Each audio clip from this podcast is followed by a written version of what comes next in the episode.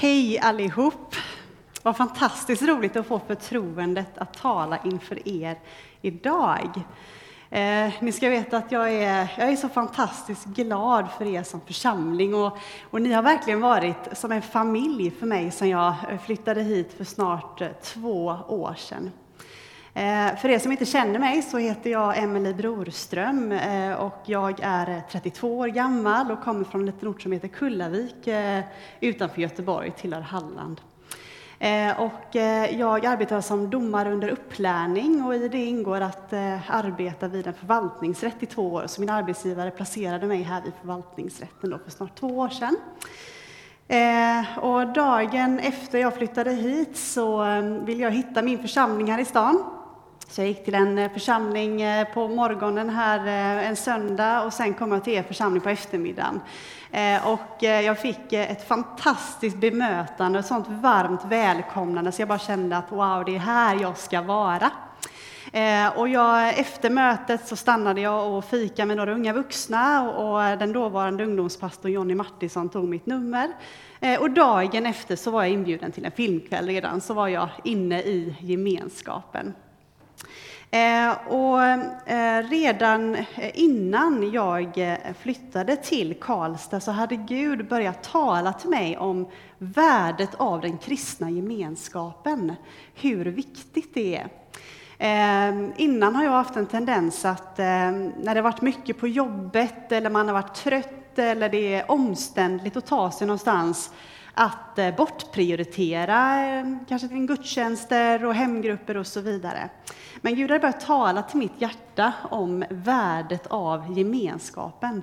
Eh, så när jag flyttade hit så hade jag bara bestämt mig för att jag skulle säga ja till varenda tillfälle till gemenskap jag fick. Och det har betytt så mycket för mig. Eh, inte bara har jag fått vänner för livet som har hjälpt mig så mycket under min tid här, utan jag upplever också att jag har fått växa i, i frimodighet, eh, både i församlingen och bland, alltså utanför församlingen, man pratar med andra eh, människor.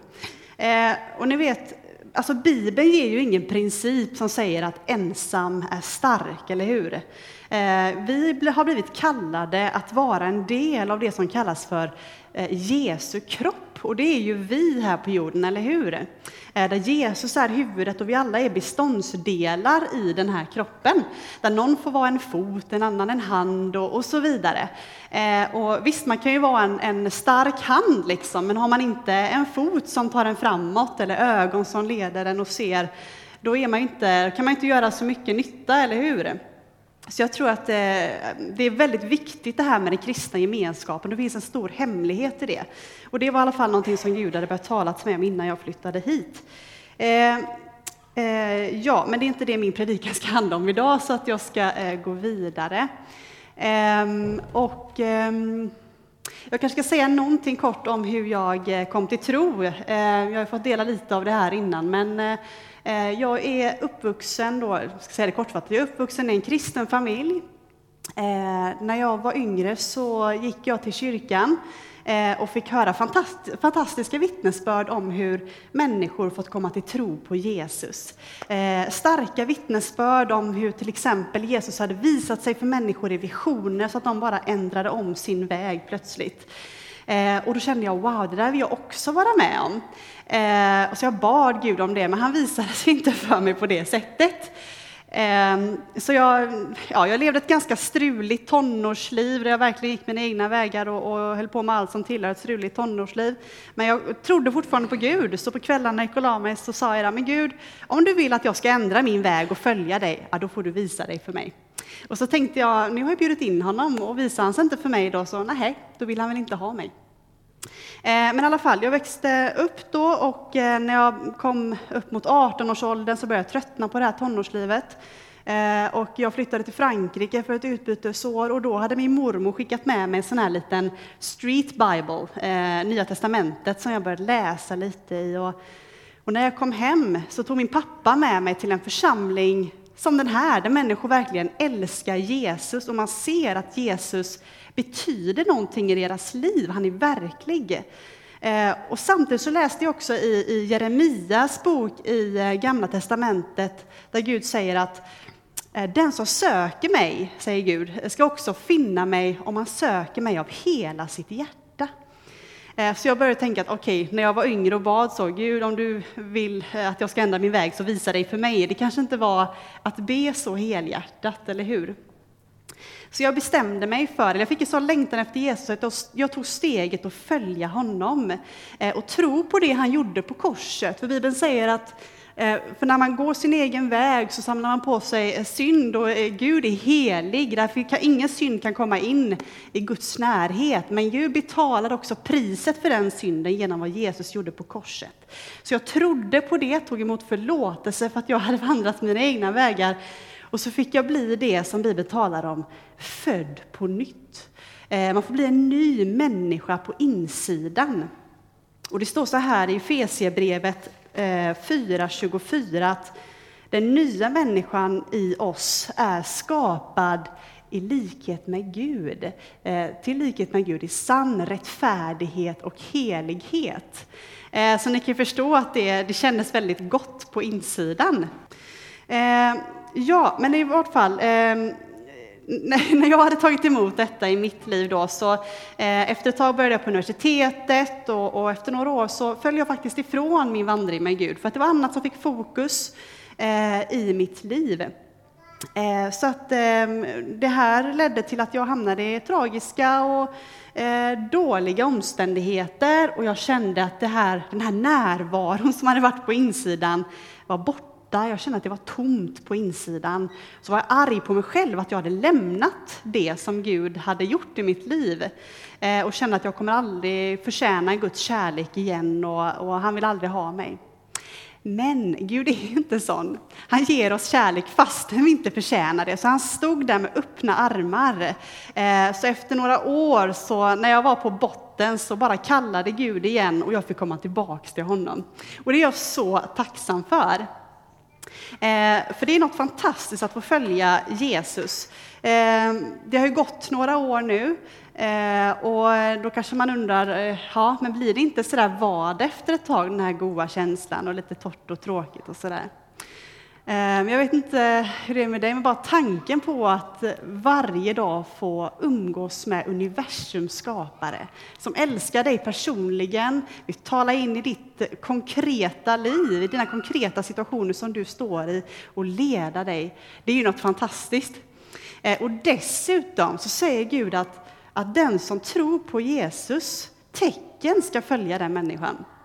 Ni vet när Jesus var på jorden och verkade här så, så var han med om fantastiska saker. Han fick föra män, många människor till tro, han helade sjuka, han eh, uppväckte döda, han visste saker om människor som ingen annan kunde veta och så vidare och så vidare. Han fick vara med om väldigt mäktiga saker. Och vet ni vad Jesus säger till oss troende? Han säger så här i Johannesevangeliet 14 eh, och 12 att jag säger er sanningen. Den som tror på mig, han ska göra de gärningar som jag gör. Och större än så ska han göra, för jag går till Fadern. Och vad ni än ber om i mitt namn ska jag göra för att Fadern ska bli förhärligad i Sonen. Eh, jag vet inte hur det är med dig, men när jag hör ett sånt löfte så blir jag, då blir jag taggad. Då tänker jag wow, vad spännande, vilket äventyr vi kan få vara med om med Gud. Eh, och jag tror att, eh, för det, här, det, är det här jag längtar efter nu när jag har varit kristen några år, liksom att få växa ännu mer i min gemenskap med Gud och lära känna honom ännu mer och, och få vara med och arbeta tillsammans med honom för att fler människor ska komma till tro. Eh, och jag tror att jag inte är ensam om att ha den längtan, utan jag misstänker att många här delar den längtan med mig. För annars tror jag inte man hade släpat sig hit varje söndag för att gå på gudstjänst om man inte har en längtan efter att få lära känna Gud mer och växa som en, en Jesu lärjunge. Ehm, så att jag tror ehm, många med mig har längtan liksom efter att få bli mer lyhörd för den heliga Ande och höra Guds röst. Eh, en längtan efter att få växa i de andliga gåvorna och kanske profetera och, och, och bli använda av Gud på mäktiga sätt. Eh, och ni vet, eh, detta är ju någonting som också ligger i Guds största intresse att vi växer i. För Gud, han vill nå ut ännu mer än vad vi vill. Han vill nå ut till världens alla människor, för han älskar alla personligen och vill att alla ska komma till honom, eller hur? Eh, och, och Gud har också, han har försett oss med alla de resurser som vi behöver för att växa i detta. Han har gett det till oss. Eh, det står i, i eh, Efesierbrevet att, eh, eh, att Jesus har välsignat oss med all den himmelska världens andliga välsignelser. Det står också att samma kraft som uppväckte Jesus från de döda är verksam i oss som tror. Så vi har ju fått detta allt redan. Gud har gett oss resurserna. Eh, och, men då kanske du undrar, eller tänker så här, ja, men jag har ju tagit emot Jesus och eh, jag vill ju det där, men jag upplever ju inte det i mitt liv. Jag känner inte att den kraften är verksam i mig. Eh, och då är frågan, kan vi göra någonting för att växa i detta? Om vi nu har en längtan efter att få växa i detta och ta del av de här resurserna. Eh, kan vi göra någonting åt det? Och det är klart vi kan. Eh, och det finns många olika eh, infallsvinklar man kan hantera den här frågan på. Eh, men idag ska jag tala om någonting som det talas så mycket i Bibeln, och det är att vara trogen i det lilla.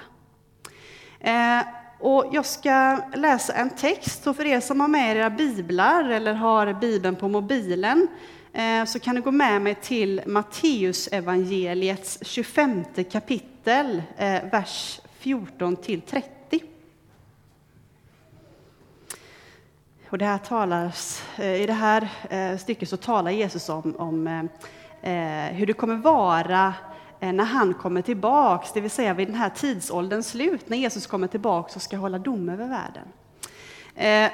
Och då säger Jesus så här. Det kommer att bli som när en man skulle resa utomlands. Han kallade till sig sina tjänare och lämnade sin förmögenhet åt dem. En gav han fem talenter, en annan två och en tredje en talent, var och en efter hans förmåga. Sedan gav han sig iväg. Den som hade fått fem talenter gick genast och satte dem i omlopp och tjänade fem talenter till. Och den som hade fått två talenter tjänade på samma sätt två till. Men den som hade fått en talent gick och grävde ner den i marken och gömde sin herres pengar. En lång tid därefter kom tjänarnas herre och krävde redovisning av dem.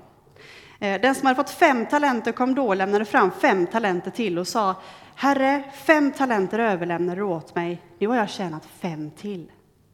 Hans herre sa till honom Bra, du gode och trogne tjänare.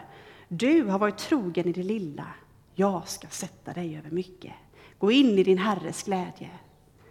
Så kom den som hade fått två talenter fram och sa, Herre, två talenter överlämnar du åt mig. Här är två till som jag har tjänat. Hans herre sa till honom, bra, du god och trogne tjänare. Du har varit trogen i det lilla och jag ska sätta dig över mycket. Gå in i din Herres glädje. Också den som hade fått en talent kom fram. Han sa, Herre, jag vet att du är en hård man som skördar där du inte har sått och samlar in där du inte har strött ut. Av fruktan för dig gick jag och gömde din talent i jorden. Här har du vad som är ditt. Hans herre svarade honom, du onde och late tjänare. Du visste att jag skördar där jag inte har sått och samlar in där jag inte har strött ut. Då borde du ha satt in mina pengar i en bank så att jag hade fått igen det som är mitt med ränta när jag kom. Ta därför ifrån honom talenten och ge den åt honom som har tio talenter. Ty var och en som har ska få, och det är överflöd. Men den som inget har, från honom ska tas också det han har. Kasta ut den oduglige tjänaren i mörkret här utanför. Där ska man gråta och skära tänder. Ja. I den här texten så, så talar Jesus om eh, om oss kristna, tror jag. Han talar om sina tjänare och har man valt att följa Jesus och gjort honom till sin Herre så är man en tjänare, eller hur? Eh, och ehm, när man har valt att följa Jesus och göra honom till sin Herre, då förser ju han oss med de resurser vi behöver för att gå i hans tjänst, eller hur? Eh, här liknas det vid talenter som var dåtidens pengar, eh, men vi kan ju översätta det till att man får olika gåvor av Gud som man kan använda för hans rikes utbredande. Eh, och alla har vi fått gåvor eh, och kan få ännu fler gåvor till att fullgöra det som Gud har kallat oss till. Eh, men oavsett vilka gåvor du har eh, så är det viktigt att du använder dem i Guds, eh, till Guds rikes utbredande och ställer, dig, ställer dem till hans förfogande. För vad är det som händer när vi använder de gåvor och förmågor som Gud har gett oss? Den här texten talar om, om två eh, typer av olika välsignelser. Man kan säga att en, han säger att Ehm, när man har ehm, eh, ja, eh, det står att den som den som använder detta och är en trogen tjänare, han kommer få sin belöning i himlen. Så alltså, när den här tidsåldern tar slut så kommer man få en belöning i himlen och det talas faktiskt om detta i Bibeln. Eh, men det är ingenting som jag kommer att prata om mer idag. Eh, men den andra typen av välsignelsen är att redan här på jorden för Eh, det här användandet av talenterna med sig en dubbel avkastning, eller hur? Ehm, eh, och eh, Ja, för det står ju att, att den som använder de här talenterna fick en dubbel avkastning. Och den här avkastningen kan ju bestå av olika saker. Eh, Bibeln talar mycket om, om sådd och skörd och att, att vi kan få bära frukt av vårt arbete. Det finns andliga frukter, vi kan få kärlek, tålamod, frid och så vidare. Eh, just i den här texten så tror jag att Gud särskilt talar om eh, människor. Eh, att vi kan få vinna människor för Guds rike när vi använder det vi har fått. För vad är det för affärer som Gud håller på med här på jorden till dess han kommer tillbaks?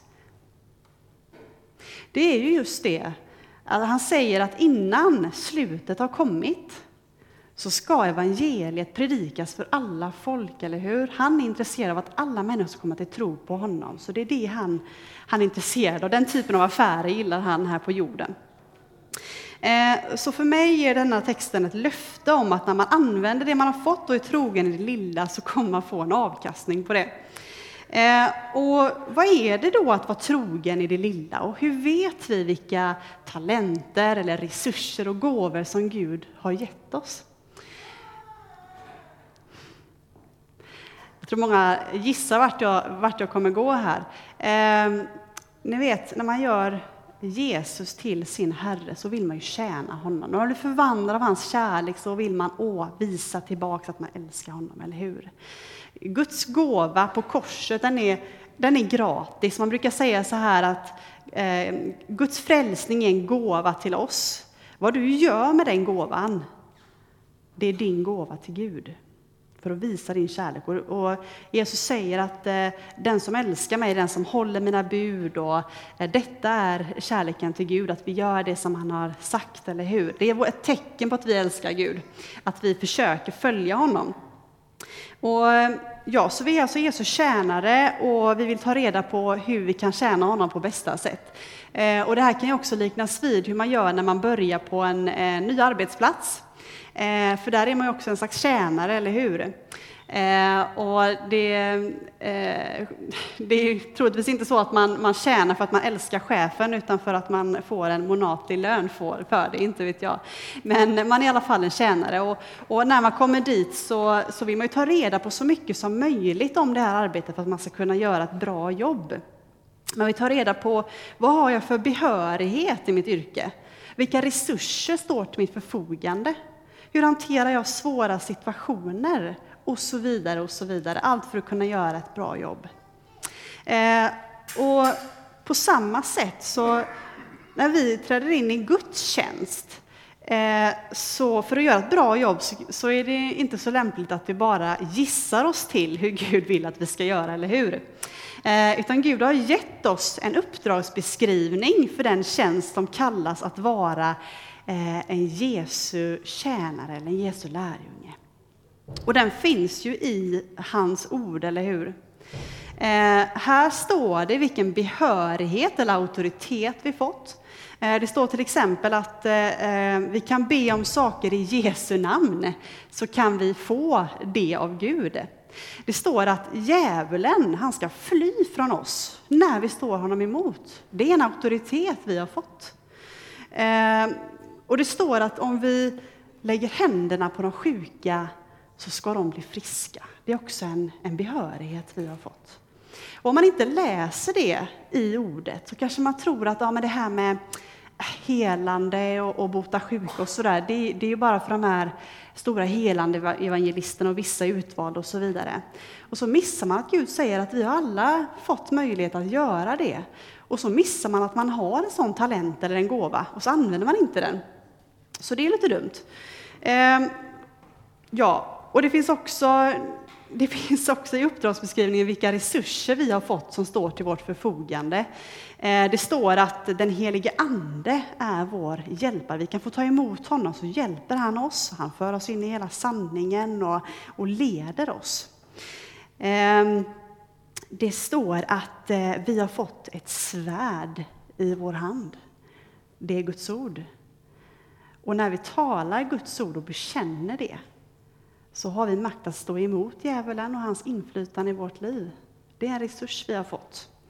Eh, och vi kan sträva efter andliga gåvor. Det talas bland annat om att vi kan sträva efter att få profetians gåva, som handlar om att bygga upp människor i församlingen och andra människor, som ett, det är ett vittnesbörd för andra också. Eh, och vi kan sträva efter att få tungomålets gåva som bygger upp oss själva, så att vi kan bli bra eh, arbetstagare. Ehm, ja, och det står så mycket mer. Allt vi behöver veta står här. Hur vi hanterar svåra situationer. Att det är nödvändigt för oss att förlåta människor om vi har någonting emot någon. Vi ska inte hålla på med avundsjuka och bitterhet och vara arga på varandra. Gud förbjuder det, för då bär man ingen bra frukt i sitt liv. Så allting man behöver veta står i, i Guds ord. Så vill man vara trogen i det lilla och växa i sin gemenskap med Gud så, så får man börja med att titta i Guds ord, skulle jag säga. Eh, men, men Guds ord är också så mycket mer än bara en allmän uppdragsbeskrivning för allihopa. Eh, det står i Hebreerbrevet 4.12 att, att Guds ord är levande och verksamt. Så när vi läser Guds ord så kan vi komma med en förväntan på att, att Gud talar till oss personligen in i den situationen vi står i. Att han kan tala till oss om vad vår konkreta kallelse, vårt konkreta uppdrag är, hur man hanterar en viss konkret situation. Och det, jag tycker det är så häftigt när det händer, att man står i en svår situation, man läser en text som inte handlar om den situationen egentligen, men så bara blir det till liv på insidan och det kommer en frid och man bara hör att wow, det här är Gud som talar. Guds ord är levande och verksamt och han vill leda oss. Så att det inte bara är en text, utan det är också eh, kraft bakom det ordet. Så då är det viktigt att man, när man hör detta, att man tar till sig det om man vill vara trogen i det lilla och följa Gud.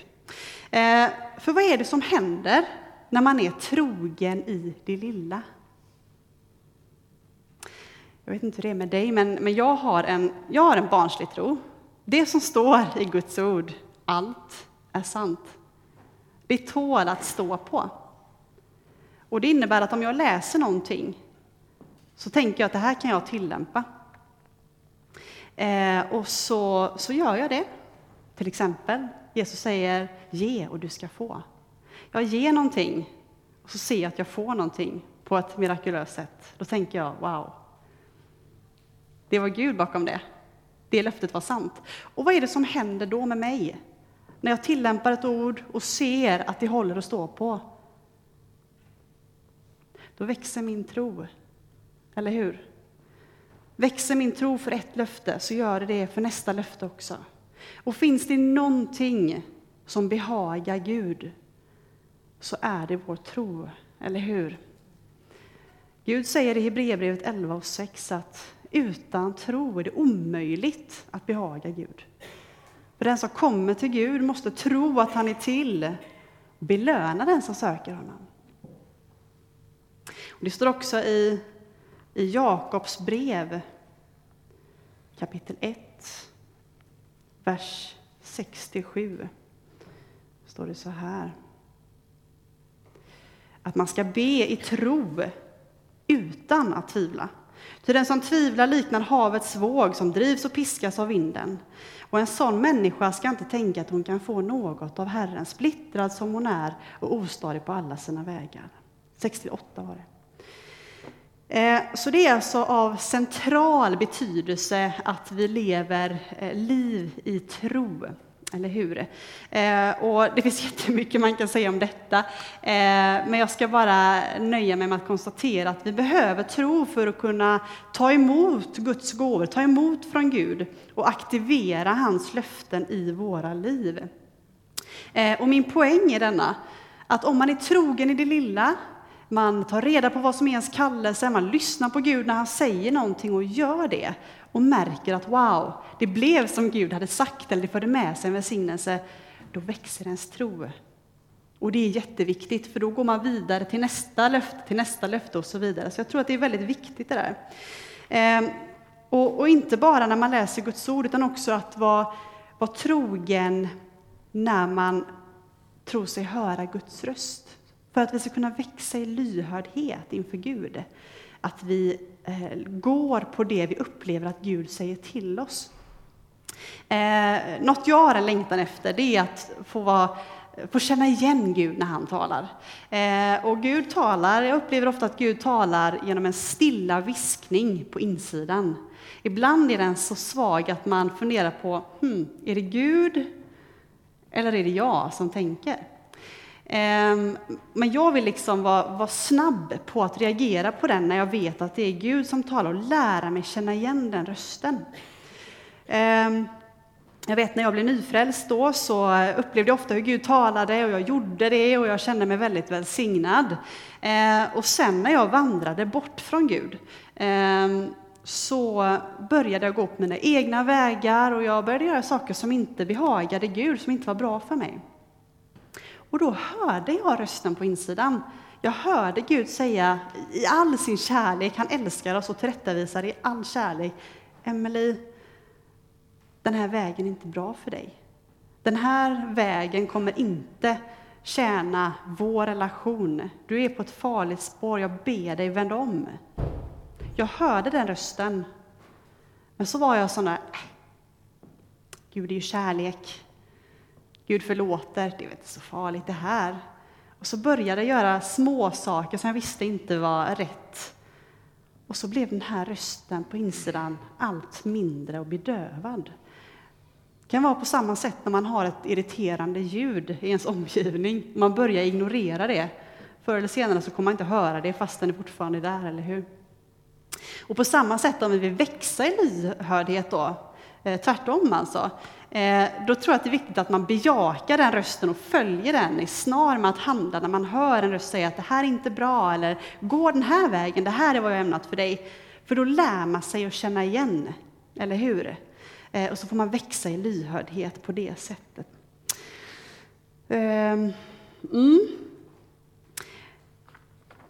Så även på den fronten så behöver vi alltså vara trogna i det lilla om vi vill växa, om vi har den längtan att vi växer i gemenskap med Gud, var ledda av honom i vår vardag. För han vill leda oss, han talar hela tiden till alla. Så är det. Han leder oss med en helig... Är du, har du tagit emot Jesus så bor den helige Ande på din insida. Och han manar dig att gå hans väg varje dag. Eh, innan jag går mot min, eh, eller nu när jag går mot min avslutning här så, så vill jag vända mig till dig som, som kanske blir lite påminn här när jag talar om att du inte har varit trogen i, i det lilla. Du kanske upplevt att Gud har sagt till dig att göra någonting, men så har det varit jobbigt och det har varit bekvämt att ta en annan väg. Eller så har du vetat om vad du ska göra, men du har, inte, eller du har, du har gjort någonting som du inte eh, vetat varit bra, helt enkelt, och inte följt Gud i det. Du kanske inte tagit tid med Gud eller använt de gåvorna och resurserna som du har. Och du kanske känner dig helt förkastad nu när jag pratar här. Eh, men till dig och alla oss andra så vill jag bara säga att Gud älskar oss oavsett. Han älskar oavsett hur mycket du gör för honom eller hur lite du gör för honom, så är hans kärlek bestående till dig. Eh, när du kom till tro så flyttade han in på din insida. och han, om inte du vill det så kommer han aldrig överge dig eller aldrig lämna dig. Och hans resurser står fortfarande kvar. Ehm, så det beror alltså inte på våra gärningar eh, att vi får vara med Gud eller att han vill använda oss eller så, eller att vi är bra människor, utan han finns där oavsett. Och han älskade dig även innan du kom till tro. Jesus älskar ju oss när vi ännu var syndare, eller hur? Eh, så hans kärlek för dig finns där. Eh, men jag tror att när du bestämmer dig för att vara trogen i det lilla så kommer du att växa i frimodighet. Och det står i Första Timoteusbrevet 3.13 att den som sköter sin tjänst väl får en god ställning och stor frimodighet i tron på Jesus. Eh, och i Första Johannes 3.21 står det eh, eller, eh, då står det så här att min älskade, om hjärtat inte fördömer oss så har vi stor frimodighet inför Gud. För jag tror problemet när vi inte är trogna i det lilla och inte gör vad vi vet är rätt, det är att vårt hjärta, alltså att vi själva börjar anklaga oss. Man tänker så här att när man ser på pastorn eller någon annan som, som Gud använder på ett mäktigt sätt att ja, men det är väl klart att Gud använder honom. Han följer Gud i allt och är en helig människa eller liknande. Men jag som inte har varit så trogen att gå på gudstjänster eller eh, sökt Gud tillräckligt eller gjort detta och detta. Mig kan han inte använda. Och så börjar man anklaga sig själv och, och tänker man så att mig kan Gud inte använda. Då gräver man ju ner de talenterna man har fått och använder inte dem. Eh, så det finns en fara, fara i det. Eh, att vi förlorar vår frimodighet när våra hjärtan börjar anklaga oss. Och jag tänker frimodighet, är, när jag hör det så tänker jag att man kommer inför Gud och så, så kommer man i tro. Man vet vem man är. Tack Gud. Tack Gud för att jag får vara ditt barn och att du har, du har lovat mig att vara med mig och att jag, jag har fått de här resurserna, Gud. Tack för de resurserna. Nu ber jag att få använda detta och, och, och göra det här tillsammans med dig. En sån bön tror jag blir bönhörd.